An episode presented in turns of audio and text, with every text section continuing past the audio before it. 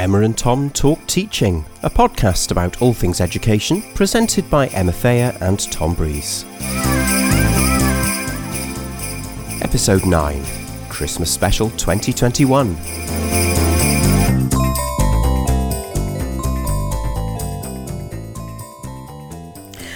Ah, those jingly bells. Don't we love them on that uh, all too familiar podcast jingle? Yeah, sorry, Cameron. Had to be done. And it only means one thing. It is the Christmas episode. It, it is. is uh, and it's Christmas Eve. Christmas Eve when you get this, and as we say every year, not Christmas Eve when we're recording it. No. Because that would be sad, wouldn't it? And you might detect that uh, Tom is uh, an incubus of Lurg. Yeah. Forget COVID. Man flu is the real deal. Man flu is where the real suffering's at, people. So I think you, you finished your throat lozenge. Yep, I have, hence why I've uh, gone down about half an octave vocally. You've done the listeners that courtesy, yes. So we can't hear uh, a lozenge uh, nope, working its way around lozenge. Your mouth. And obviously a Christmas episode usually means it's a little bit more free and loose. Um, we've got a bit of a tradition. I think one year we decided we were going to do the twelve Days of Christmas, which sounded really great when yes. we were in that enthusiastic phase. But two hours later, we were still recording. But twelve is the number that's stuck, hasn't it? We've we've all brought we've both brought six things each, so yeah. that we did twelve things. So apologies, listeners. This one's going to last for pretty much the whole of your Christmas dinner cooking time. Just do it, do it in bits. Yes. Do it in bits. Stick the sprouts on last, and uh, maybe yes. get the turkey in now, or your nut roast of, of choice. So anyway, I'm going to stop waffling, and I'm going to hand over to Tom because Tom's going to kick off with something that isn't too festive, festive, I hear.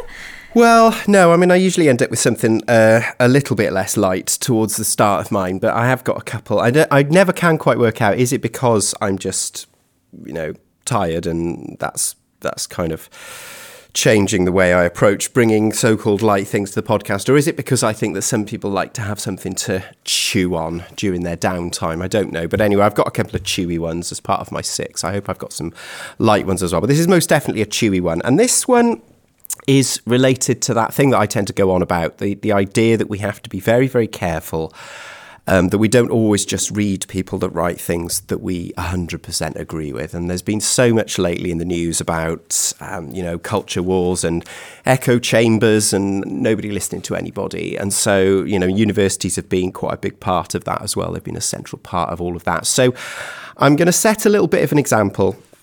Um, I've picked something that is really quite pokey, but I do think it's it's interestingly argued. And I mean, you know that I like to read right across the piece of opinion pieces. Mm-hmm. Um, I, I do think that's a thing that everybody should do. So I have got a very provocative article here from The Spectator, which is a sort of rightwards leaning um, weekly news magazine. And it's by the author Lionel Shriver, who tends to um, put, she tends to fairly fearlessly put some arguments that are uh, quite difficult. But I, I think even though I wouldn't say that I agreed with absolutely everything she said, I think they are they're points worth making. So I'm going to make them. Sorry. Do it. I'm going to do that on, on Lionel Shriver's behalf. I'm going to read, uh, uh, edited down with apologies um, for time purposes, um, her article. The headline is The Vanity of White Guilt. And it deals with, um, I guess, the fact that everybody is trying to navigate their way around the questions of how we we do something about the kind of systematic biases that exist in in various setups, you know, in the world, and, and that we have to be a little bit careful that we don't do things that are, are tokenistic, that are self-indulgent, that are more about us than about the people that we're trying to be allies to. So although she goes at it here quite hard, I think there are some points that, that are well worth um, considering. So here she goes. When I was about ten, on return home from church, I ate a peach, the juice of which dribbled down my new pink frock. I scuttled to my room to change, bunching the dress under the bed. I emerged the picture of innocence, but I felt guilty. For weeks, the garment pulsed with accusation. Going to sleep, I always knew it was there. Sure enough, my mother discovered the wad while vacuuming, and she was furious. She could have scrubbed out the juice had I told her about it right away. To this day, I'm mindful that you can only expunge stains while they're still fresh, and somewhere in there lurks a metaphor. I'm not prone to remembering the ingestion of individual pieces of fruit. That small memory looms as a touchstone for the experience of culpability. I'd not acted responsibly, and I'd compounded my malfeasance with concealment. When called out, I hung my head with nothing to say for myself. The last thing I inclined to do was to tear out and advertise to the whole neighbourhood that I'd been a bad little girl. Though the concept of collective white guilt has been with us since at least the nineteen sixties, it's seen quite the fashionable resurgence as universities, businesses and celebrities fall all over themselves to banner their racial blameworthiness. Pale-faced mea culpas gather into a deafening chorus. Clarion declarations of moral dereliction do not have the texture of guilt. They're prideful. They have the texture of preening. Elaborate racial apologies are a form of showing off. We're witnessing the spectacle of white people frantically competing with other white people over who can appear more self-excoriating, more self-loathing. But these people don't hate themselves. They hate other people. Mythical other people, for the most part. All those terrible racist white folks to whom they can feel vastly superior. Now that white silence equals violence, they can also feel superior to regular going about their business white people who haven't managed to get prostrate pronouncements of self-disgust on BuzzFeed. Proper guilt feels bad. Its emotional cousin shame feels even worse. Shame is soul-destroying, the stuff of suicide. You don't parade shame in public. You're unlikely to leave the house. So none of last month's white protesters was ashamed. Maybe we should enlarge the lens. Frankly, I'm weary of the whole category white people, which throws folks of wildly different backgrounds from Russians to Jews to Scots into one big indiscriminate pot. So let's talk about people, full stop. As a species, the horrors to which we've subjected one another, including slavery but a great deal else, are so incomprehensibly dreadful that no one as an individual could conceivably bear the crushing weight of all that torture, mass murder and sadism. If guilt is inherited, then every last one of us should be condemned to Dante's nine circles of hell. None of us chose the world in which we emerged. We didn't select which awful history soaks the ground at our feet. It's insensible to feel guilty or ashamed about something you didn't do. It's entirely sensible to feel regret, sorrow and abhorrence about the likes of slavery. It's commendable to be informed about the past and to try to understand the nature of its wretchedness, as it's also commendable to strain to leave the world a little better than you found it. But claiming that what happened before you were born is all your fault is not only ridiculous, it's vain. So, I mean, as I said, she goes at it in ways that I wouldn't necessarily agree with every part of it. But I think we've talked about the point that it's very, very easy, isn't it, to go on social media and stick a big black square up and, and watch the likes rolling in. But it's much harder to actually have a, an interesting, nuanced conversation about what we can do now to... to make sure that we do kind of make sure that everybody's got the chance that they deserve, that everybody's, you know, not affected by those systematic biases that exist in the world. And I, I think the self-indulgence sometimes that we, we see, you know, it's not actually really helping enormously sometimes. I mean, some people would say it's baby steps. It is baby steps. You know, you've got to, you've got to start from a position of saying that, you know, that these... These systematic things are bad and they, and they need dismantling and they need sorting out. But I've always had a bit of a suspicion of the people that kind of do that in a very unnuanced way. Say, thank you very much, job done, and wait for the pat on the back. Because mm. getting on with it quietly and in context and in a nuanced way is, is much harder and probably it doesn't give you that instant gratification. So while Lionel Shriver does tend to give you a, you know, a bit of a slap in the face when she writes these opinion articles, and as I said, I wouldn't agree with absolutely ev- you know, the whole way that she goes in the argument. Sometimes you do need to read this stuff and just stop yourself and think, well, am I am I doing this properly? Am I am I just doing the things that people are going to see and and applaud and say, oh, very well done, well done, aren't we doing something good? Or are you really getting down into the into the sort of depths and, and dealing with the more difficult, more nuanced things that are much harder to wrap up into a post or a picture or a, you know, some kind of slogan or meme? Yes, I agree with everything you just said. And I think it's one of the difficulties of living in such a fast-paced Western world, if if if I can maybe put it that way, because everybody's so quick to jump on the bandwagon, and there is pressure to be quick to do that. I think we spoke about this maybe a year ago. I think I've lost all sense of time um, when the Black Lives Matter movement sort of found its place on on um, Instagram um, in the wake of um, the murder of George Floyd. And it was just so fast, and it was a wave of, if you weren't if you weren't putting up a black square, then you should feel ashamed of yourself. You weren't part of that um, zeitgeist. Is that the right word? That might be, be the wrong word. I never know the right words. But anyway, it, it, it felt like a moment in time. And if you weren't on the pulse, and if you weren't responding quickly to that, then, you know, you weren't, then you ought to be ashamed of yourself. Um, and the thing that struck me when you were doing all of that is I always get, I always get quite nervous and sweaty when when, when, when I bring the, one of my articles. Yeah, but I think that's the right reaction, because yeah. I think what I'm reacting to is, oh gosh, I'm going to have to say something in response to this now, and I can't, because I need to think. I need to think slowly, and I need to think in the company of others who are also thinking, and I need to listen. Um, this is not a quick fix, as you as you said. This is a slow progression towards being better people, a better society. And I, I, I wonder if that's even possible. I, d- I don't know. I don't know whether that's even possible. No, but it does involve thinking, and a little bit less kind of just, as you say, throwing things out there and copying other people, doesn't it? And, yeah. and as I said, I think it's really important to read right across the piece, and I would yeah. I wouldn't agree with absolutely everything. I mean, that was an edited down version. There were bits in there as well which I've edited out, which went a little bit too far down the line for me. But what I do find is that Lionel Shriver is very, very good at nailing self-indulgence and vanity masquerading as doing the right thing, and and I, I find that very refreshing, and uncomfortable though it is to read her articles. I mean, she tends to write in the in the right-leaning press like The Spectator. She's often uh, on the opinion pages of The Times as well. Mm. There's always something to take away, even if it is just a check and a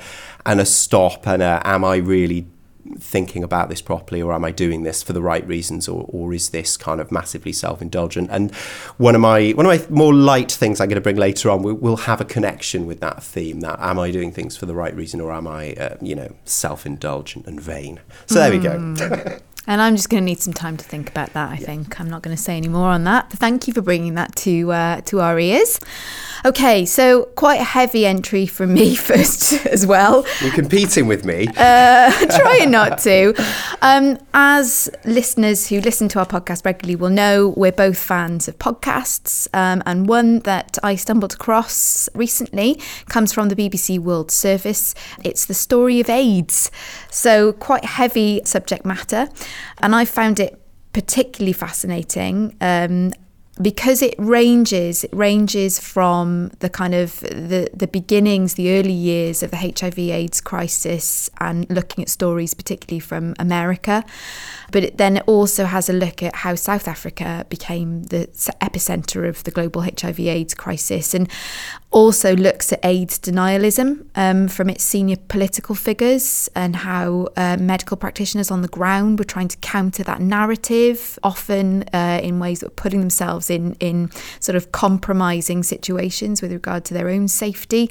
I just found it really fascinating because it dealt with a lot of different perspectives, kind of ranges from the world of science to the kind of very human stories um, on the ground, also protests, the AIDS protests in America and obviously across the globe. So I just found it fascinating, and it kind of led me on a bit of a journey on this theme. It, it took me to a really excellent documentary on the work of nurses and caregivers um, in San Francisco General Hospital. There's a documentary made about their work um, called five B, because the ward that they built was Ward five B in nineteen eighty-three. Um, and it was um, it basically kind of created a model that was rolled out globally, practices that were based in humanity, holistic well-being in a time of really great uncertainty for H I V and AIDS patients and their families. Um, and for those of you who have seen the fantastic It's a Sin by Russell T Davies, which I know has smashed a load of um, a load of award, it's received a, a load of awards, and um, was just generally a great piece of drama that looks at the real lives of um, H I V and AIDS sufferers in, in, in the U K. So if you're interested and if you want to find out more detail, then you've got a couple of different um, couple of different outlets there to, to sink your teeth into that I've found particularly fascinating. Ah, the World Service is great, and I'm a little bit young to to remember really in detail the time of, you know, the real kind of fear around H I V and AIDS. It was, you know, I was pretty small, but some of the parallels are really interesting, aren't yeah. they, with with the present day? The fact that it was it was seen as a as a gay man's disease, wasn't it, originally? It was. And and therefore kind of there was the stigma going on there. So yeah, loads of interesting stuff. I haven't watched listened to that, uh, but I bet it's really good. Yeah, and it's just an interesting, exposes kind of different cultural dimensions, um, yeah, and, and and again, I like it that it's coming from sort of real testimonies, people who testimonies of those who were there and experienced it um, firsthand and survived. Lovely. Okay, possibly not much lighter from me, but but different, and probably a little bit linked to this. This idea of just thinking a little bit before you stoke the culture wars, probably. I think this is this is from a, a writer called James Marriott, who writes in The Times. Um, and he, he's a fantastic writer. He's their uh, sort of podcast and books critic. But he, he annoyingly, in his, his byline photo, he, he looks incredibly young, but very, very good. So I, I enjoyed this article enough that I'm going to bring it to the podcast, even though perhaps it comes across as potentially in the same sort of ballpark as the last one. But it, it links to my little thing that I often go on about in these light episodes. I've listened back to a few of them, and I, I do tend to go on about the likes of Amazon and Facebook and privacy and online kind of things. And there, there was one, wasn't there, uh, last year where I, I got you a bit... Um, I get a bit worried because I was going on about Alexa and you you had one in your house. And all oh, that. yeah. So, it's all right. So, I know how to switch on the red dot now and uh, dot. It, it can't listen. Okay. uh, I'll, I'll use that if I ever find myself face-to-face with one. Um, so this is linked to that. And I just really enjoyed the article and thought that it, it was worth having a think about in that downtime between Christmas and New Year, just to kind of, again, set some New Year's resolutions to approach the the Twitter sphere with a with a careful kind of eye. So here we go. This is by James Marriott. It is a terrible thing never to forget. In the great Argentine writer Jorge Luis Borges' story Funes the Memorious, a young man named Ireneo Funes is condemned to remember every moment he's ever lived. His present, his past, his most trivial memories are constantly so rich and so clear to him that his life has become unbearable.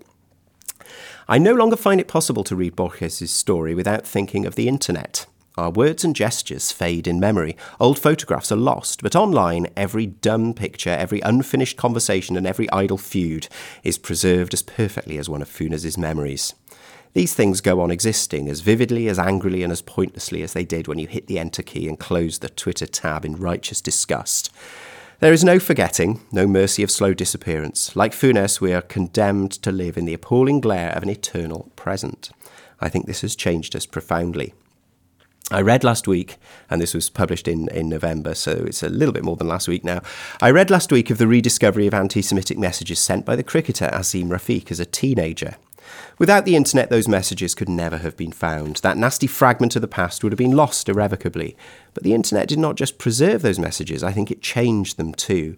The immediacy of the internet, the way it preserves stuff, keeps it instantly available, ties it to the same profile you still use now, makes even the distant past belong to the present in a way that would have once seemed incomprehensible. For many of Rafiq's severer critics, there was no difference between the teenager and the man. Online, everything exists equally or at once.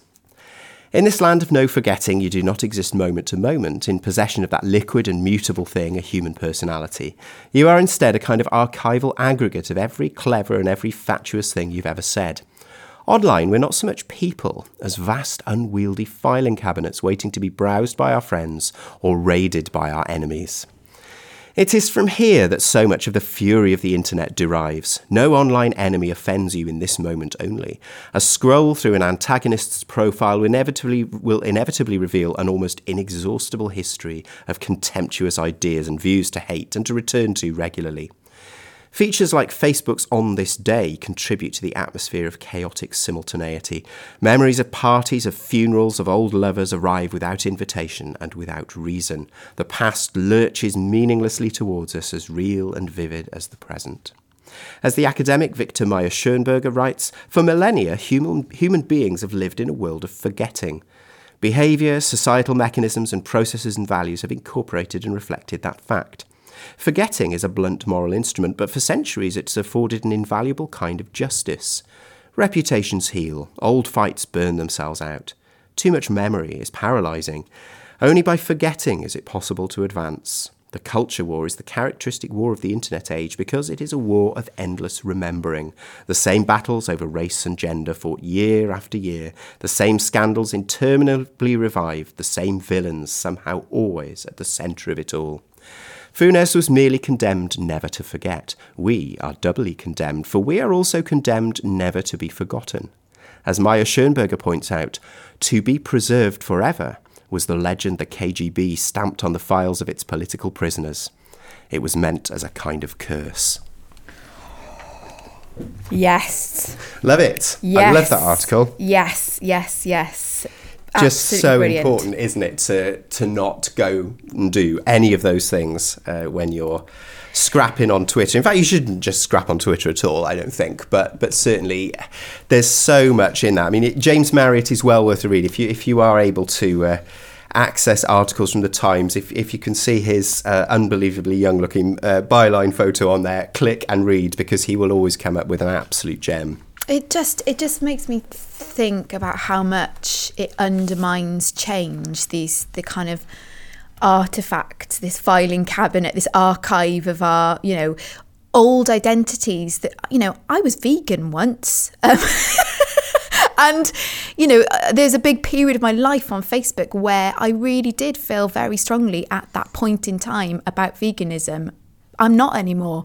Um, so anybody wishing to uh, hunt me down from the vegan community, community as a as a turncoat, as a traitor, you know, you could you could do that. But we try out different identities. We say this. I'm just going to bring it back to our our our audience. You know, we, we say this to student teachers about that identity being something that is fluid, is dynamic, is ever changing. We try on those different coats. You know, am I am I going to be like my mentor when I come to be a classroom teacher, or are there bits that don't work for me? And you know, digging up those things from our past in order to beat us with a stick just undermines the idea that someone can change and should strive to change and re-examine old views. Yeah, I, I, I agree with all of that. And it got me thinking, actually, just back on the pre on my previous entry about um, a really good Netflix documentary called Pray Away, um, which explores the um, pain inflicted by ex uh, gay ministries that sort of tried to convert, and it centres around um,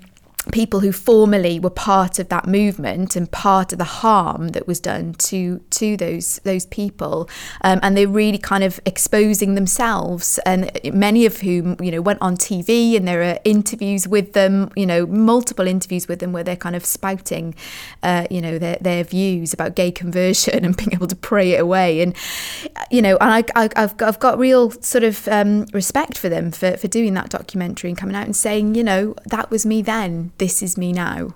I love that idea he puts forward in that article, that we we advance by forgetting. We we often speak to the candidates, don't we, for the P G C, and sort of say, well, we're not good. We don't want to impinge on your private life. You've got to have a private life as a teacher. You know, you're a human being. You've got you've got a kind of hinterland, but sometimes you don't want that hinterland to be visible to pupils Googling various versions of your name in a, in a bored five minutes so that they can pass things around. And actually, there are f- services out there that will will delete your old tweets or, you know, things like that very simply. And I do think that people should should really consider the the benefits sometimes of letting the past slide off into obscurity and never be seen again, rather than having, you know, their whole life on display in the present. Yeah, it's tricky. I mean, it's got me thinking, we won't go down too much of a rabbit hole here, but about Kate Clanchy and um, her yeah. book that we, we've read an ex- I read an extract from from uh, on this po- podcast a, a couple of years back. And, you know, she cut a lot of, of, of flack um, for some of the, the, the descriptions of pupils that she taught at the time. But um, you've since told me that some of those pupils have come out and said, I was that person and yes. I'm okay with it. And she was a cracking teacher. It was very interesting, wasn't it? Because she did write some things which on reflection are a little bit, you know, if, yeah. if a student teacher was writing that about, about a student, we'd certainly be hauling them in and uh, throwing the book at them. But you're right. One of the one of the issues was that she'd referred to a, to a girl with almond eyes. And there was a, an article in one of the papers, you know, I was the girl with the almond eyes and basically I don't have a problem with it. And I I felt it was a very flattering description. You know, there, actually Lionel Shriver wrote an article on it as well in mm-hmm. which she tried to get to the bottom of it. And she said, oh, you know, that she she was calling out muddled thinking again. She was saying she spoke to a black person and said, well, what is the problem talking about? I think it was it chocolate skin, I think she referred mm, to. And, and mm. the person said, well, it's no, you know, you're, you're comparing this person to food and, and, you know, you wouldn't do that with a white person. And, and it, it kind of, you know, dehumanizes them by, by comparing them to food. And then she comes back and says, well, what about talking about a peaches and cream complexion?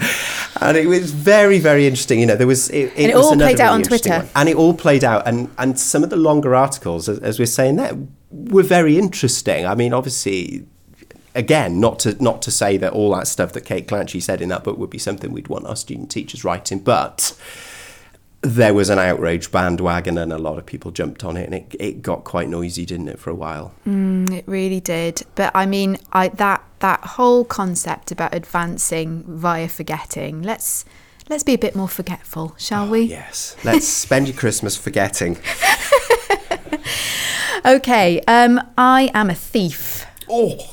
Emma Thayer. I know. I I shamelessly. I am. I'm going to confess You've my sins. You're stolen it off me, is it? Yeah, but I mean, if we advance by forgetting, then maybe you've forgotten, right. and so yeah, um, I'll get away with it. Oh, I'll forget your thievery in time. It's fine.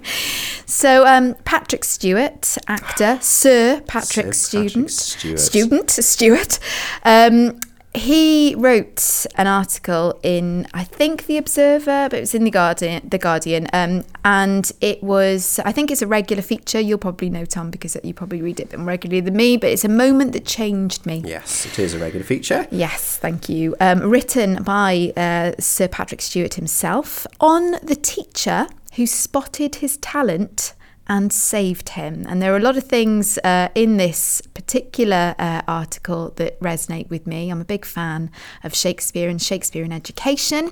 And I think we've talked a lot on this podcast about social mobility, and I think it speaks to that. So I'm just going to go ahead and read it, and hopefully you will have even more respect for teachers as a result. I never sat my eleven plus. On the day of the test, I wandered around the hills near the golf club above my hometown of Murfield in West Yorkshire. I ate my lunch sitting against a dry stone wall, looking down on the town where I could see my school pals in the playground during a break in the exams. I doubt if I would have passed anyway. And frankly, I just didn't see myself as a grammar school boy.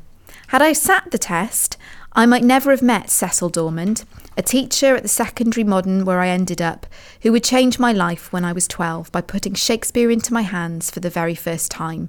It was The Merchant of Venice. He gave copies to most of us and told us to look up Act, Act four, Scene one, or the famous trial scene, as I was to learn.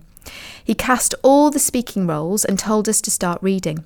We all did, but silently. No, no, you idiots, not to yourselves, he yelled. Out loud, this is a play, not a poem. It's life, it's real.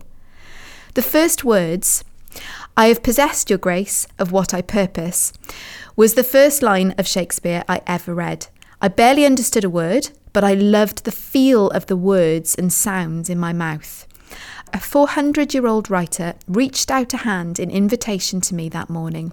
I felt a sense of an internal, private me being released and connected with something mysterious, alien and exciting. I was hooked. Cess, as we called him, was my form master and my English teacher. I liked him at once, as did most of the children he taught. His style was very relaxed, funny and provocative, but when it came to teaching, he was articulate, interesting, engaging, and most of all, passionate. I suspect Seth had already intuited that I loved to escape into the world of fiction and out of my dull, uncomfortable, and sometimes scary home life, living with an abusive father. But he made literature and language feel like a part of our lives too. The same year as he gave me the gave us The Merchant of Venice, he cast me in a, in a play with adults, mostly my teachers. I had never acted before. The play was the wartime farce, The Happiest Days of Your Life. I played a young pupil named Hopcroft Minor. There were a hundred or more people in the audience, which should have been unnerving and intimidating, but I felt fearless and entirely at home. I felt safe on stage, and I always have since. Perhaps it was because I wasn't being Patrick Stewart, but Hopcroft Minor. Not long afterwards, Sess called me to the headmaster's office, where I met another influencer of my youth, Gerald Tyler, the county drama advisor. He told me that the council was going to run an eight-day residential drama course at Calder High School in Mythelmroyd during the Easter break. The head said I could go as a representative of the school. This was where I first had formal acting lessons. Many years later, I learned that Sess must have paid for me to go on the course himself. A few days before I left school, at the age of fifteen, Sess asked me if I had ever thought of taking up career, acting as a career. It made me laugh because it was a ridiculous idea, but two years later I was offered a place at Bristol Old Vic Theatre School, paid for by a scholarship. Usually the recipients were exclusively Oxbridge students, but they believed I had something that perhaps fitted in with other young people they encountered, although from a very different background. It took me years to find a way to thank Cecil Dormand, but when he, when I did, I was in my first of twelve years as Chancellor of the University of Huddersfield, where I presented him with an honorary degree. A few years later, I made him a second thank you, and I invited him to the luncheon celebrating my knighthood, presented by the Queen that same morning. The host invited everyone to say a few words. Sess said, "What the heck am I going to call him now? For decades he called me Sir." Sess passed away a few weeks ago at the age of ninety-six. This was written in October. He saved me when I was a boy and my education was failing, and has without doubt been the most significant person in my life. If I had not met Sess, what oh God, I'm gonna cry. If I had not met Sess, what would have happened to me? I'm so grateful for his belief in me. Rest in peace, Sir. Oh gosh, it's an emotional time of year, Tom. Oh, I think my you're worn my, out at the end of term. Yeah. Oh, Patrick Stewart. Much though I love hearing you read, I wish that could have been Patrick Stewart reading that, because he has got the best voice oh, in the business. Hasn't he? So oh. I'm just going to leave that there, otherwise I'm going to end up blubbering. Yeah, so there's been a lot about teachers, hasn't there? Didn't there? Didn't Adele get a bit of a bit of a moment with her ex-teacher on stage in something the other day? Oh, um, yeah, she did. Yeah, it's been quite a theme just at the moment, people thanking their teachers. So go off and thank your teachers, folks. It's Christmas and they're all tired. Yeah. On the brink of tears. On the brink of just collapsing in a heap. No, it's lovely, isn't it? And, um, yeah, Patrick Stewart had a tough upbringing, I think, but... I just like that moment where he says that he really liked the words in his mouth, mm. even though he didn't understand what they meant. And I just think that's that's uh, you know, whatever helps your kids find their way yeah. into a difficult uh, a difficult difficult author, difficult concept, then, you know, go with it. Yeah, and that's why we become teachers, isn't it? Yeah. Okay, moving swiftly on to my next thing. Now this this is another, it's not light, but it's for anybody who likes to have a little bit of a deep think about their subject when they're off on a break. You might remember, casting your mind back pre-COVID, we recorded a Christmas episode in which I brought an article by Karl Maton about semantic gravity and semantic density, and I sat and tried to explain it while the rain hammered down above us oh, gosh. on the skylight. Do you remember? It practically drowned me out at one point. And I've got another bit by Karl Maton, which I have been dragging around behind me for about the last year, determined to bring to one of these light episodes, but I've not had quite the right moment. It's become so dog-eared now, I'm just going to bring it. I don't care that my last two articles were heavy. I'm bringing you a chapter by Karl Maton now, and you can just all deal with it. Um, this is a chapter from his book, uh, Knowledge and Knowers Towards a Realist Sociology of Education. Stick with me. Um, and it's chapter four, called Knowledge Knower Structures. Uh, what's at stake in the two cultures debate, why school music is unpopular, and what unites such diverse issues. It's a big old chapter, so I'm clearly not going to read it to you because we'll be here all night. Um, but he does do some very, very interesting things in the chapter, um, not least from my own point of view, explain uh, why it is, or, or put a potential explanation out there for why it is that not many people take music at school. But he also tackles the kind of divide between um, the sciences and the humanities. And that was actually the bit that I found the most interesting. He tries to do that thing that we, we talked about when we did the other Maton article um, a couple of years ago, which is he, he takes a thing that you sort of know to be true, but you kind of can't nail it down, and he actually nails it down. So he goes on to kind of explain that, uh, basically kind of boiling it right down, in the sciences, uh, you have a kind of shared... Um, thing which is the scientific culture, the scientific method, um, the idea that you're you're looking for kind of facts, the idea that that you know you, you've got things that you share even between the science disciplines that you all kind of understand, the scientific method and that kind of thing. So he makes the point that science have this strong knowledge structure which underpins the sciences.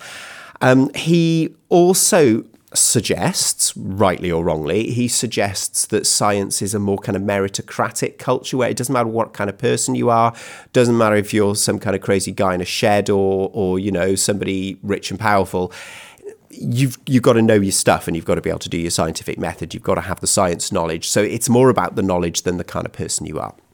He then moves on to talk about the humanities, and he suggests that the humanities don't sort of share concepts and knowledge and language in quite the same way as the sciences. They tend to be seen as quite discrete uh, subjects. He he suggests that, uh, he says here, they, they have a weak grammar, things defined in ethereal, nebulous, even mystical terms, most famously and widely expressed following Matthew Arnold as immersion in the best that has been known and thought in the world. So there we go. That's that best that has been thought and said thing.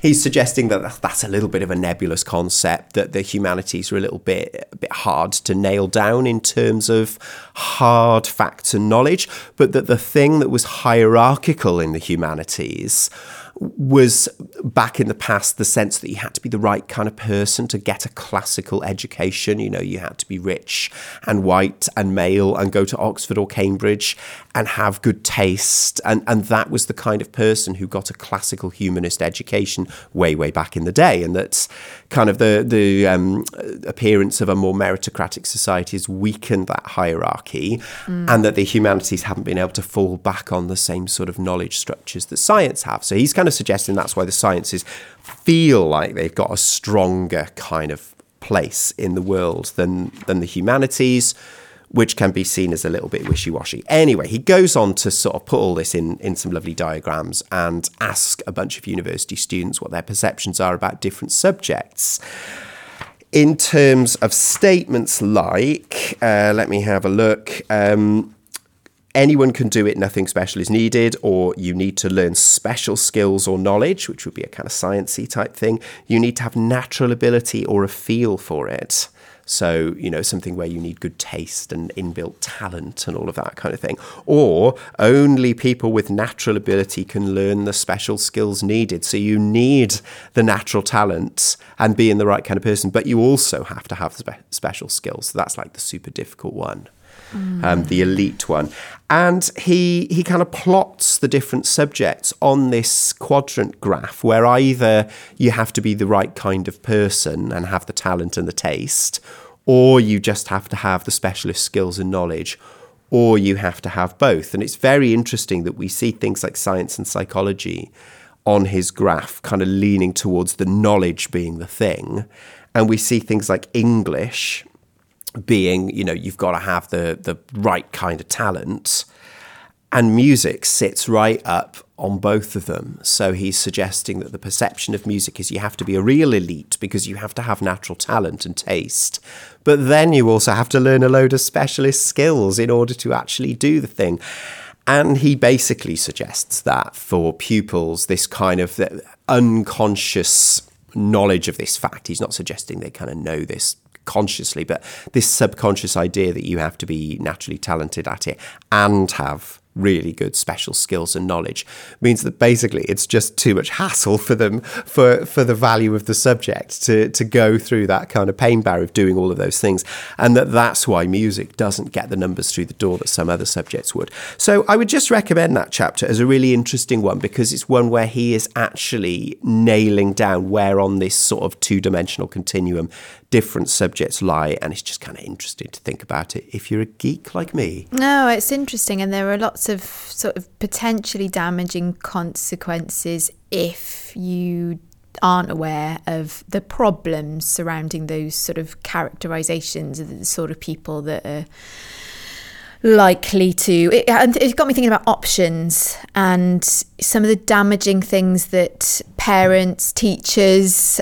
peers can say oh, yeah. about subjects that um you Sometimes know senior managers, quite frankly, yeah yeah absolutely yeah. can you know sw- characterize a person and and you know s- consequently stop them from going down a, a particular path that might have been the right one for them and might have felt in their gut like something that was for them.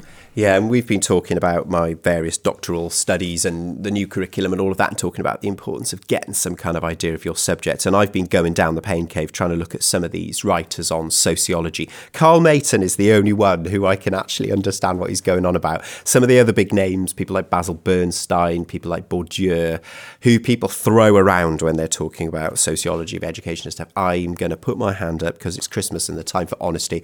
I haven't got a clue what they're on about. It's almost impossible. But Karl Maton, I actually can understand what he's on about, and I quite like it, actually. I quite like it. And uh, what you do so well is that you you kind of, you chew it all down for us and put it across in a way that, uh, yeah. I try. That is clear, which is um, uh, the mark of a, a true teacher. Thank you.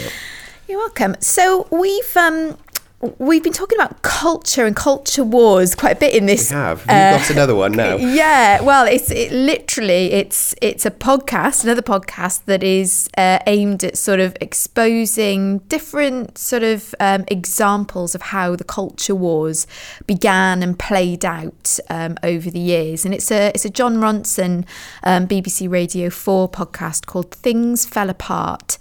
Um, culture wars began in the seventies, apparently, and were a war of values, which played out in some instances, which is a particular interest to me, via the school curriculum. So in one episode, Ronson talks to, and I'm quoting Miranda Sawyer's review in The Guardian here, Ronson talks to Alice Moore, a U S pastor's wife who manoeuvred herself onto a local schools board in the nineteen seventies because she wasn't happy about the textbooks on the curriculum.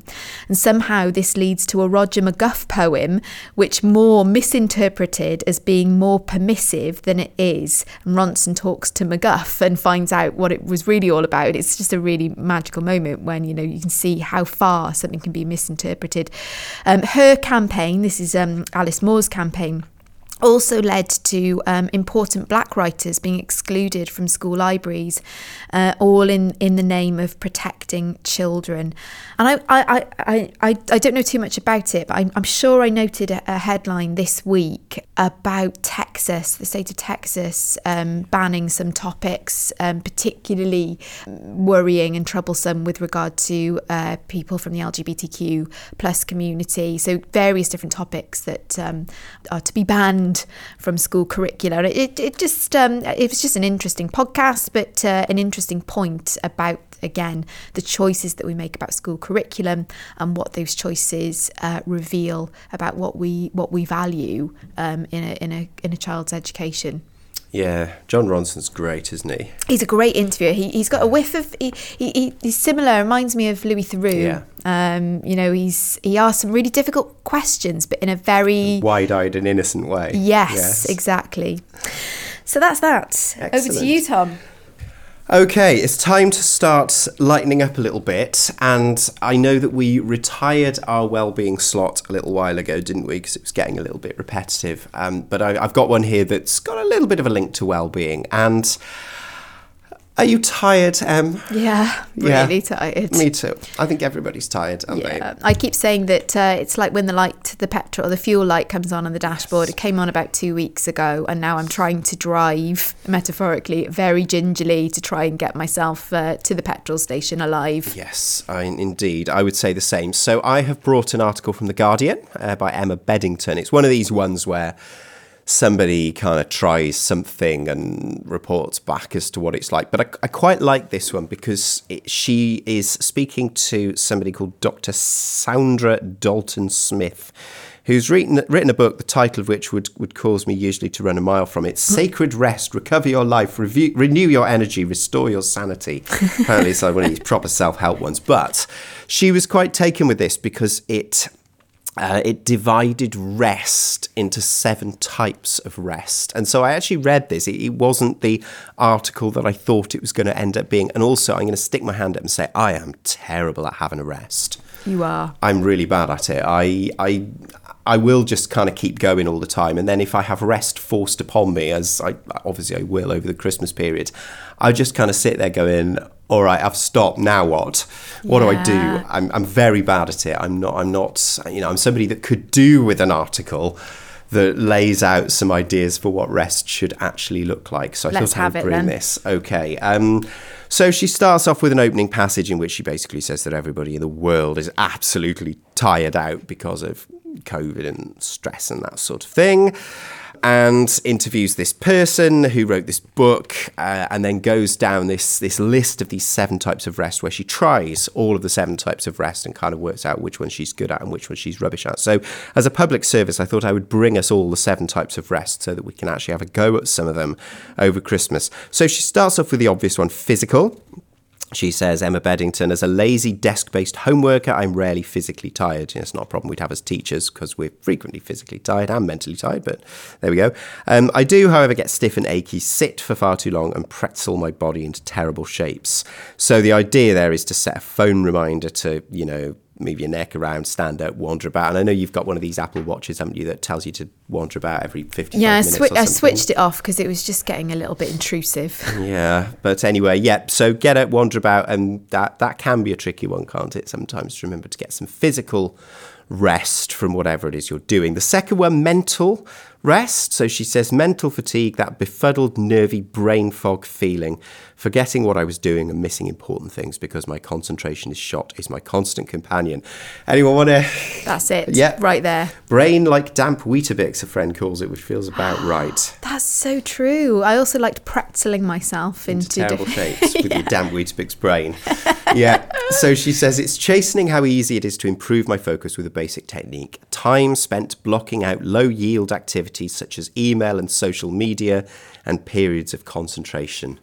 So there's a good one. I mean, I don't know about you, but I can get in, a bunch of emails will come through and that's my day gone. Yeah, absolutely. While I deal with low yield. And, and also emails that will take a thirty second response, but then I'll find one from three days ago that needed fifteen minutes of my thinking time that I haven't answered yet because I haven't found fifteen minutes to concentrate on the far more interesting question I've had. So apologies, students, if that's one of you. Um, so the third one she refers to is emotional rest. Uh, Emma Beddington says that having taken this online quiz by the author, by far her worst score is for emotional rest. It turns out to be the area she finds hardest to address. She says, one suggestion is to identify people who drain you. As an introvert, I fear that's everyone. Another tip is to risk vulnerability, against which I have an almost physical reaction. My mask is there for a reason. The third is to cease comparison, but comparing myself unfavourably to others is my main hobby. None of these are exactly quick fixes. So, yeah. Those are really difficult, those last ones there. That's yes. Were they the last me. ones? Um, Weetabix yes. brain. Weetabix brain and, yes, getting drained by people. Yeah. Um, I get drained by people, don't I? Yes. You've seen me. Emotional rest is, yeah. a, is a tricky one, isn't it? It is tricky. It was possibly a tricky one over Christmas as well, I would suspect. Yeah. Since you don't always pick your, pick your company over Christmas. Um, the next one is social. I assumed social rest would mean opting out of socialising for a while, but Dalton Smith's social rest means spending time with people with whom you can be your unvarnished self. Oh, unvar- what's your unvarnished self look like, Tom? Do my you unvarnished spill the beans? self? Well, I think you probably see my least varnished self, but uh, yes, I prefer to keep the varnish on, to be honest. Yeah. But yes, it is true, isn't it, that you know, going out on these social things and playing a part mm. and all that. So that's yeah. quite an interesting one. Sensory rest. She says, I know exactly what sensory input exhausts me. Sound. Oh, we should be we should be friends, me and Emma Beddington. All of this is... You're going to read her book, aren't you? I'm going to buy well, it Well, the book's by the by the self-help person that oh, she's... Oh, damn. Uh, yeah. See, look, Weetabix brain strikes Weetabix again. Brain, yeah, but but no, I, I definitely like reading her column. She says, almost any noise, the battery bleep from a neighbour's fire alarm, a distant engine, the bathroom fan, can obliterate my focus. While writing that sentence, I told the dog off for licking himself too loudly. So, So, yes, I don't know what sensory input wears you out, Emma, but I'm there with, with sound, I think. Uh, I don't know. It's probably not sound for me. It's probably visual. I, I'm sick of the sight of the computer screen. Yeah. It's definitely not, uh, definitely not doing me any good. So down to the last two. Creative rest. So she says, I instantly loved Dalton Smith's advice to build sabbaticals into your life. Not a month-long writer's retreat. It can be as little as thirty minutes doing something you choose away from the grind. Mm. There we go. We keep saying we need a sabbatical, don't we? Yeah. I don't know whether it's to do anything particularly creative. Maybe that's because my brain is not feeling very creative right now. Maybe not. And the final one, spiritual rest. At the core of spiritual rest is the feeling we all have of needing to be really seen, of feeling that we belong, that we're accepted, that our life has meaning, which may come through voluntary work or there are other activities. And she ends this uh, heavily edited thing that I've read out saying, could I embrace rest purely for myself? I should. This is basic maintenance, not self-indulgence. We can't function forever fueled by adrenaline and caffeine, fogged brains scrabbling to function, nerves frayed like a cheap phone cable.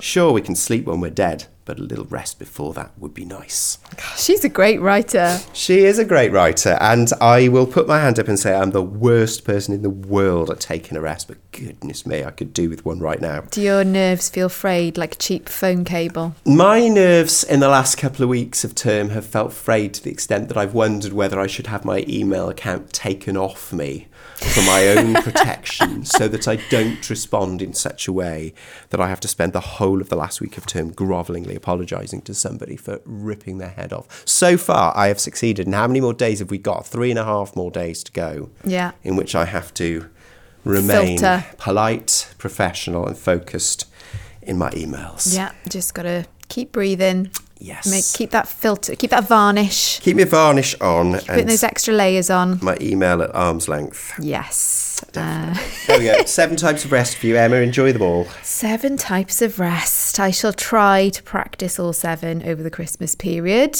uh, although some will be more challenging than others. Right, okay, getting a bit lighter. I'm going to do a plug now for the work, the, the first novel of my second supervisor for my EdD, um, Professor Steve Blandford, who is also dad to Beth Blandford, who is at Blandoodles, uh, who did our lovely podcast artwork and also uh, did the cover design for uh, Steve's first novel. His first novel is called Yant, that's spelled I A N T, and it was uh, released a little bit earlier this year by Cambria Publishing, who are a small press based in West Wales. Um, so, you know, important to support them, and you can currently buy a, a paperback version direct from Cambria or from uh, the other big massive online book retailer that I'm not going to name just out of spite. So Yant, just to give you a little bit of backstory on this, and th- these are Steve's words, Yant was partly inspired by the life of my grandfather, who died when I was two. Only a little is known about him, so most of the book is fiction. Most importantly, the book is about the unluckiest generation in recent memory whose lives began with the outbreak of one world war and ended with another.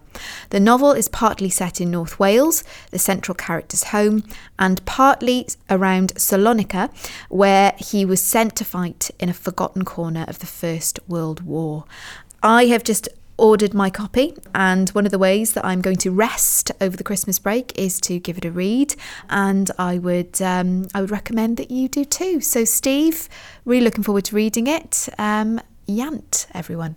The multi-talented Blandford family. Exactly. Excellent. Okay, um, and as I surface from the original depths that I plumbed with the start of the podcast, I am also going light, and uh, but only only in the way that I do light, which means it's got a little bit of a satirical edge to it as well. I brought you a podcast as well. I've hey. even got you some audio clips from it, so you may don the headphones that are in front of you, okay, so that you can have a little listen to this. Um, this podcast has been out a little while, and a number of listeners may have come across this already. But it satirises the current love of true crime podcasts, which I know a lot of people really quite like listening to. Yeah. And uh, it's, it comes from The Onion, who are an online um, newspaper, satirical, hilarious spoof newspaper in America. And so they are satirising this this particular fashion. I've got two clips for us, so I'm just going to set the scene with a, with a little clip from the beginning. What makes a murder perfect. What elevates a murder from a regular ho-hum killing to a crime so gruesome and compelling that it deserves its own podcast? Does a murder like that even exist? Is it somewhere out there, waiting to be found the next time I open a letter from a convict, or the next time I rest myself out of bed at two a.m. to check the Google alert I set for the word decapitated? Or is it just a fantasy? A wild goose chase that will end in nothing but run-of-the-mill kidnappings, dull acts of sexual bondage, or the same old mass murder suicides that say nothing about the fabric of America in the twenty-first century. Is it all just a beautiful dream? I'm David Pascal, and I've been asking myself these questions for years. For the first time, I finally have some answers.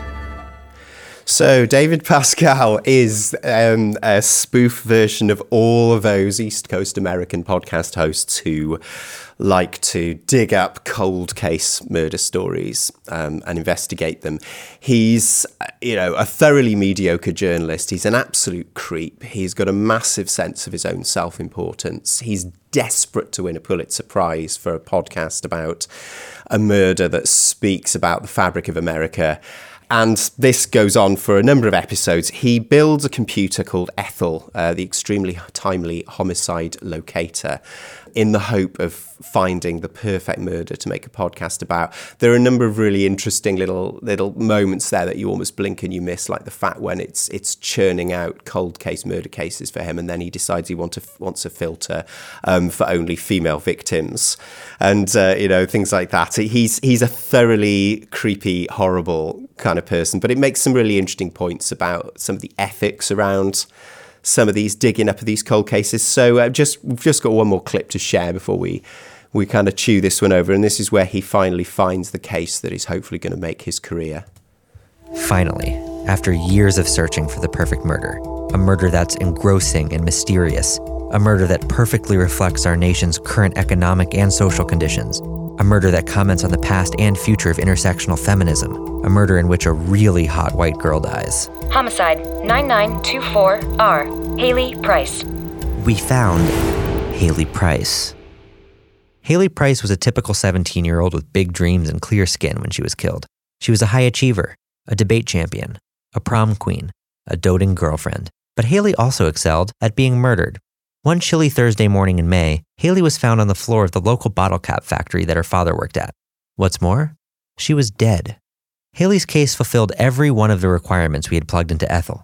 It was gruesome. It was unsolved. It commented on the ugly underbelly of the American dream, the decline of manufacturing, modern beauty standards, the gig economy, factory farming, deforestation, saturated fats, the fragility of love, the golden era of television, and C O two emissions. And most importantly, no one had done a podcast about it yet. one hundred percent match. Retrieving coroner's report. The coroner's report the Bluff Springs Police Department provided states that Haley Price was shot three times in the head. She had multiple stab wounds. She was strangled and smothered with a pillow. She was soaking wet and had clearly been drowned. She had dirt of the same composition found on Mars under her fingernails. She had been dead for seven hours when her body was found, but her fingernails had been painted fifteen minutes ago. She was wearing the class ring of a boy who wasn't her boyfriend Brian, even though he's a great guy and deserves way better. She had scratches on her arms and a bite mark on her leg. She was wearing a shirt that, according to her best friend Alex, was super ugly and not her style at all. Her hair had been cut into a Beatles mop top. So what happened to Haley Price? And how can I get in on it? There we go. Aww. And so off he goes to this small town where he thinks that he's, you know, going to be greeted like a king because he's a podcast producer, and, and proceeds to try and solve this ridiculous murder mystery. But I, I enjoy that podcast because it does what I quite enjoy, which is poke fun at something that's extremely fashionable, but it does it it does it while also asking some pretty tough questions, I think, about about the current fashion for such things. Oh, it definitely does. It was making me feel uncomfortable because I uh, I think I probably said on this podcast that I was a big fan of Serial, um, which is the uh, the podcast um, by Sarah Koenig, which tells the story uh, about a murder, mm. a teenage murder, and uh, yeah. Yes, there's definitely I, I, that one's in, in the side. I mean, that was the sort of original one, one wasn't it? I think yeah. that really got everyone's attention. But I, I gather, and I must admit, I haven't listened to more. I've listened to that one, but none of the other, that Serial, but none of the other ones, um, just because I'm a bit busy. He does uh, do some quite good deflating of some things there, and the sort of ego that's going on. And, and I suppose that question, which which goes all the way back to that Lionel Shriver um, thing from the beginning, which is, why are these people going in and investigating these cold cases? Is it to get justice for this person, or is it some kind of massive ego trip? I don't know. I'll just leave it to the listener yeah. to decide. I mean, what I like from a sort of arty perspective is the way that he's satirised, particularly that trailer. Yeah. It's the it's the kind of the, the single notes yeah. on the piano. It's all there, and it's the intonation and just the way the, the grammar of uh, of the delivery is just is spot on. And yeah. it, all I was waiting for him to say was, quote. Yeah, every cliche is present and correct. The podcast is called A Very Fatal Murder, and you can find it on all the all the usual podcast places, and it's from Onion Public Radio. I shall be doing that presently. As soon as we finish this week, I will be downloading episodes. Right, okay, so I was scraping the bar- barrel a bit as we got to the end. So this is my penultimate entry, and I, I've I highly suspect that Tom will squirm to within Ooh, an inch of his life on this one. Getting one back on me here. Yeah, I mean, this has very little substance um, other than the fact that Christmas for me and some members of my family, not all, is a time when we really like to play party games. I know that they're probably Marmite for listeners out there, and I know that last Christmas definitely put the kibosh on party games in person, which are my favourite. I mean, I tried to do it online, but it's never quite the same. Um, on Boxing Days in in uh, the Thayer family uh, household, we we tend to um, play all manner of party games and drag uh, the the more reticent members of the family into the the frivolities, kicking and screaming. They end up having a good time, even if they're putting it on. um, so I just thought I would share two of my favourites, and I'd ask you, Tom. Uh, I know that uh, party games are probably one of your least favourite way- ways to spend your time. That's interesting. We've never we've never spent a Christmas together, and yet you've you've pretty much nailed me right there. Well done. I've, I thought I might. I, I do have a flashback memory of uh, trying to get you to play um, a similar sort of party game with some of my drama bods, some of my students at the uh, the end uh, of the year, and uh, you looked like you wanted to find where Did the nearest I? exit was was sharpish. Shrunk backwards into their drapes, and I in the studio so. trying to camouflage myself in the curtains. I think so. Um, okay, so my two top favourites um, are Articulate, which, for those of you who don't know it, you are given a word or a phrase, and you have to communicate it to your uh, team members to guess by saying anything other than the words that are on the card. And it's just a it's just a fun game, and there are lots of different permutations of it. We tend to play it in three rounds, where you play the first round um as I just described. The second round is all the same things that you put into the bowl. You kind of put them in yourselves. You write them on slips of paper, put them into a bowl. First round is like Articulate. Second round, you can only say one word. So it's all the same things coming up again and again, but you can only com- communicate it in one word. That's obviously not a word that is on the card. And finally, probably your favourite round, Tom, you can only communicate what are on the cards through mime. Mm-hmm. Okay. So that's one of my favourite games. Um, and the other one is a game called Werewolf, um, which I think has various uh, different permutations, different characters, but the basic premise is that uh, people are designated as werewolves in a fictional village or villages, and there are lots of various other characters that you can um, you can distribute amongst the players. Um, there is kind of like a joker character who uh, who is the kind of the narrator, the person who um, that facilitates the game. Um, everyone goes to sleep at night. The werewolves rise. They choose a victim. They uh, they make that clear to the person who's facilitating. Um, they all wake up, uh, somebody has been killed, and the village, including the werewolves, who are sort of unbeknownst to the rest of uh, the players, um, they have to decide who they would like to lynch. So they're trying to kind of root out the werewolves, um, and uh, yeah, it's sort of it's, it's kind of a big social experiment, really. The person who's facilitating gets to see how people really behave when they're trying to root out werewolves, and um, and yeah, fun ensues. So Werewolf, play that with your families if you uh, are so inclined, and and uh, definitely get the squirmier members of the family on board, because I'm sure they'll end up having a good time in the end. Oh, yes, that was the one I had to play with your students that time, wasn't That's it? The and one. They, they you didn't get in know flashbacks. What to make of me because I didn't say very much. No, do you remember? They were I a bit do. bemused by me and couldn't work out whether I was a, a goodie or a baddie or whatever they are in that in that thing. Yeah, they couldn't work out what to make of me. Oh, well, there we go. Some party games for you to enjoy, listeners, while I shall sit and watch. And you're not going to share, even if you have anything palatable. What would your... If oh. you had to, put it to the head time. Gun to the head time, even. Um... Uh, I used to quite uh, quite enjoy playing Pictionary with my kiddies. They're quite good at that. Hey, yeah. I'll take that. Which I'll is hilarious because I'm very bad at all things visual. I'd much yeah. rather not do it visually. But yeah, it's quite a fun game. Okay, we're going to be playing that one day. Okay, explain to me this last bit now, Emma. This is so indulgent. This is something I don't really understand because I should have done my homework and listened to a podcast and I haven't. Sorry. uh, this is a real guilty pleasure of mine. And this person, actually, who is the creator or the presenter of this podcast, is a Guardian podcast called Comfort Eating. Um, and it's presented by Grace Dent, who is uh, a food critic. Um, you may have seen her if you watch if uh, if you watch MasterChef, uh, the U K version. She's often um, a food critic who gets brought in um, at kind of high stakes moments in MasterChef, and she critiques the food of uh, of, of of the contestants on the show. And I just love her. I unashamedly love Grace Dent. I love the way that she describes food. I love the way that she describes people. She always kind of says it in, in really kind of straight to the jugular um, ways um, and uh, always has me nodding. But she's she's kind of got like an air of sort of, oh, she's a bit of a rascal, is Grace Dent, and, and that's what I really like about her. But she really loves food, and I I, I really think that she has found something quite unique. Um, I'm sure she's not the first person to have done it, but the whole premise of this podcast is that she gets famous people on the show. They have to bring for her at the start of the episode, and interestingly during lockdown she got them to send to her their favourite comfort food snack. Um, so you know, she asks, what do you eat when you're home alone? You might not tell, but your favourite celebs will, um, is the kind of blurb to this to this podcast.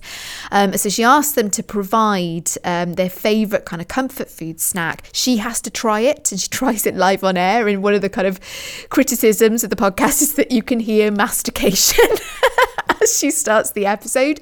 Um, but there are lots of love. I won't give away too much, but there's a really nice one where Stephen Fry comes in and he provides, um, I can't remember the name of the fish. Oh, gosh. You told me this yeah, the other day. Yeah, it's not kipper. It's was not it sardine.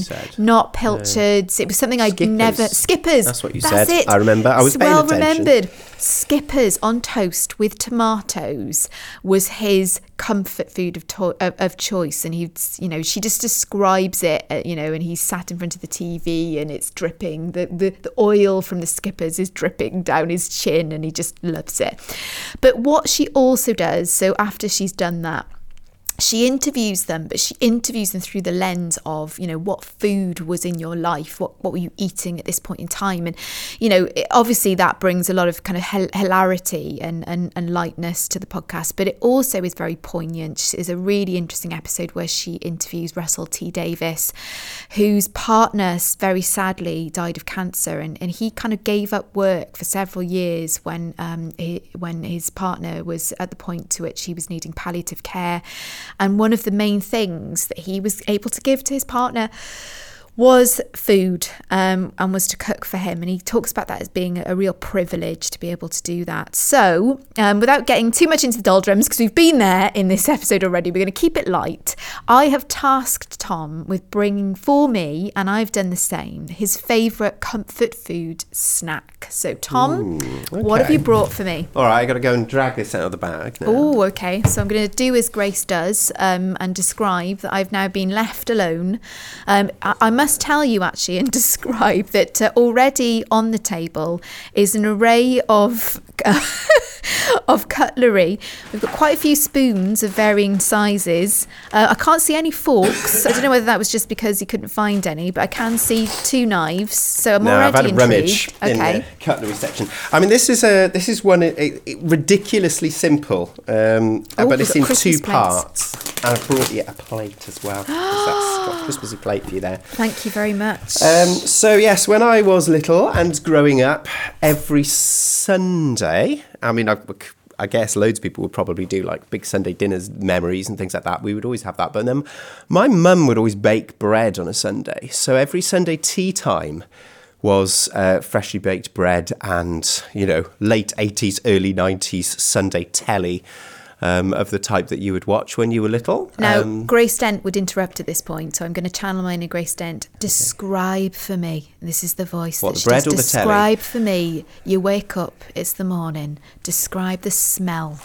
Well, there wouldn't be one because she baked it in the afternoon. Oh, damn it! There we go. The, the Weetabix brain strikes again. Okay. Yeah. So yes, the lovely smell of bread would be permeating the house in the afternoons, and then we'd we we just have bread and stuff on top of bread, like cheese and stuff like that. So it's not very exciting, um, but the bread was really nice. I have not baked you some bread, Emma. I'm sorry because oh. I didn't have time. So I just got some bread. Ooh. From the shop, um, and I got some some cheese and things. Ooh, but I, I mean... thought that was a bit basic, so I thought I'd better get a second sort of um, angle to this, because if I just said bread and cheese, now clearly I've got very nice memories of the the freshly bakedness of the bread, and you know the fact it was all lovely and warm, and I'd be sitting in there eating said bread and stuff and watching you know terrible studio bound B B C.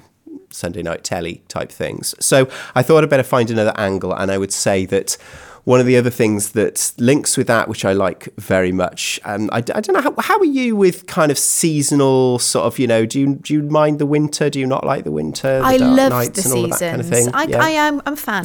Because some people in the teaching profession kind of don't like it, do they, autumn, winter time, because it means they're at the start of a long academic year and the night's getting dark and all of that kind of thing. Um, I tend to quite like the autumn, even though it's the start of a new year. Actually, because I, yeah, I like my job, so I don't really mind. But one of the things I love about the autumn is the food, the fact that you can make food um, in the autumn. So I brought some things to go upon the bread and the cheese. Ooh.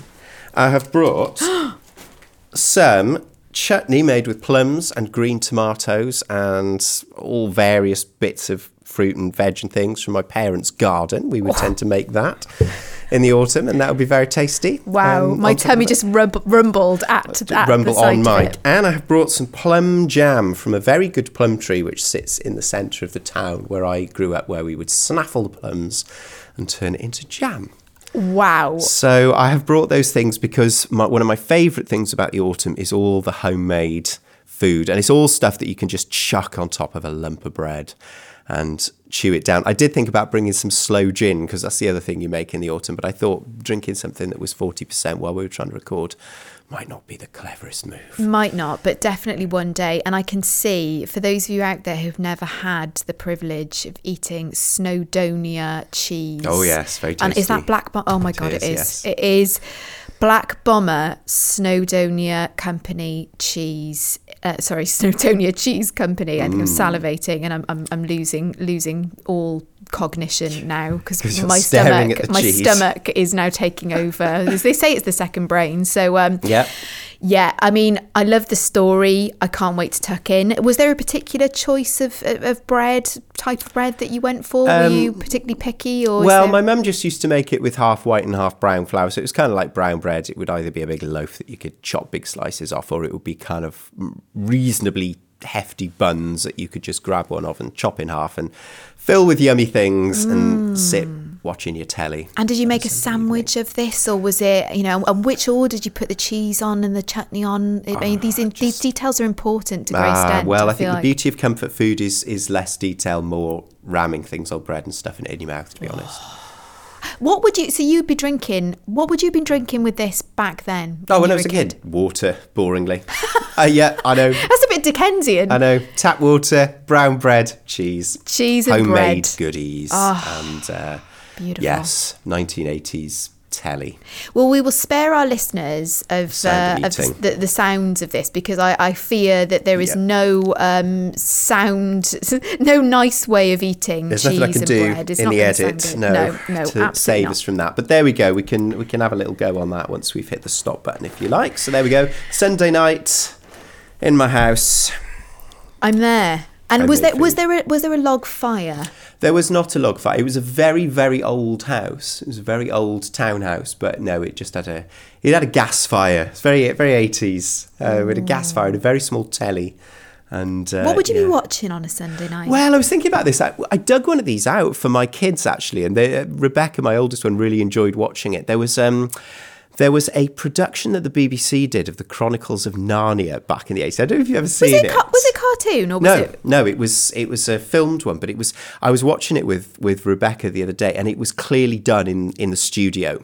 So obviously we're very used to thing. Yeah, I think there's a film version of a lot of the Narnia films now, isn't there? And it's absolutely rocking with computer-generated wolves and, you know, special effects a go-go. But this one was very clearly done in the studios at Television Centre with a bunch of kind of B B C Repertory Company people wearing various bits of fur and lots of face paint. And the computer-generated bit is practically non-existent, and it's very creaky and very I know eighties. The one. It's dark. It's quite dark, isn't it? It is quite dark. It's got a very nice theme tune with a sort of French horn solo in it. Yeah, went down very well with with uh, my kids, strangely enough. But that was a that was a big fixture of Sunday night telly for a long time when I was little. Oh, and it's got a lovely moment with the Turkish delight in it. Yes, yeah, so a gloriously hammy B B C Rep Company panto white witch who really yeah. is chewing the scenery so hard. I was quite surprised there was any of it left by the end. She's an absolute, she's brilliant. She's properly properly panto. Brilliant stuff. Oh, thank you for that description, because this is this is it. This is what Grace does. She kind of teases out all of those sensory details so we can be there with you with your comfort yeah. food snack.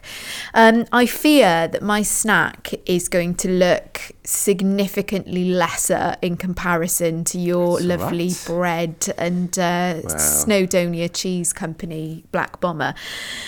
Okay, guilty pleasure expose. You're going to have to describe now, I think. You're going to surprise me now, or is this going to come as no surprise? We have a bowl. And this is important, okay? The, the, the bowl is important. Okay, this is good. We have some kind of crisp-like substances. Oh, onion ring crisps. That's very interesting. Do you know they used to sell those at break time in my primary school for ten p? Bacon Crispies. Okay, these are all s- crunchy snacks of, of unknown substances made into shapes, listeners. There we go. They're in a bowl. You can just about hear that. Going okay. round and round in the bowl. Important details. Okay. Now, the, the crisps are important. I like corn snacks specifically, with the more the the most dusty flavouriness on them, the better. And they tend to be the um, supermarket's own brands. Yeah. And I have tried pretty much every supermarket in the U K's own brand of crisps to find my favourites. Um, and Sainsbury's, um, I'm probably not really allowed to... It's all right, we're not the B B C, um, you can give, them, not the give them a name check. But I am going to give them a name check, yeah. Sainsbury's own brand of bacon, kind of frazzle type crisps and onion rings are, they're just up there. And so... just shamefully, when I get home, particularly on a Friday night from work when I'm really tired and I really can't be bothered to cook, I do end up either ordering takeaway or getting my bum into the kitchen and, and cooking. Um, but the first thing I will do is I will, and it has to be in a bowl. It can't just be out of the bag. It has to be in a bowl because I need to be able to, to, to select and eat in order of priority from uh, the from the least covered in that delicious dust to the most covered in delicious dust. So I save the most, and I get very, very disgruntled if my partner comes in towards the end of said bowl of crisps and eats the best ones that I've been coveting um, all day. I assumed the bowl was because, you know, given the state we're in by the end of a week, sometimes in this place, I thought you'd just sort of immerse your face in it. Just lie prone on the floor with your head in the bowl. No, it's a bit more dainty. I, okay. It's a little bit more dainty, and I like mixing them up. So I like to give them a good good shuffle around so I've got a mixture. Um, yeah, and that with a cold glass of beer. I mean, that's that that's the sweet spot for me. Well, as I said, the onion rings remind me of the strange crisps. I don't know if this was the same for you. In my primary school, you you could go and pay ten p for a packet of crisps that you would never see in any shop, only in a school. They came from some unknown place, but onion rings were definitely involved. Oh, I mean, if if, if we were going to get to the absolute uh, pièce de résistance, it would be the beef Space Raiders would be in the mix as well, oh. Specifically the beef ones, not the pickled onion ones, the beef ones. There we go, your love of crisps. You're going to immerse yourselves in those once we've hit the button, are you? I am going to do just that, and I'm also going to tuck into your veritable feast of cheese Marvellous. And chutneys, um, bread, delicious bread. So there you have it, Grace Dent, Comfort Eating. I highly, highly recommend. Lovely. Well, it is time for you to leave us now and go and have your Christmas, your seven types of rest, your crisps, your bread and cheese and all the rest of it. And with what little of my voice I have remaining, uh, I will wish you very Merry Christmas. I wish you very Merry Christmas as well, Emma. Yeah, and, and if there's one present that you can give to us, it's a follow on Twitter. At Talk Teaching Pod yes. is our Twitter handle. And um, even better if you could leave us a little review. Um, that would be yes. a, a lovely present for us both. A but nice we wish one, you a, preferably. Yes, a nice one, please. And uh, yeah, have a great Christmas and Happy New Year. Yes, and we'll see you soon.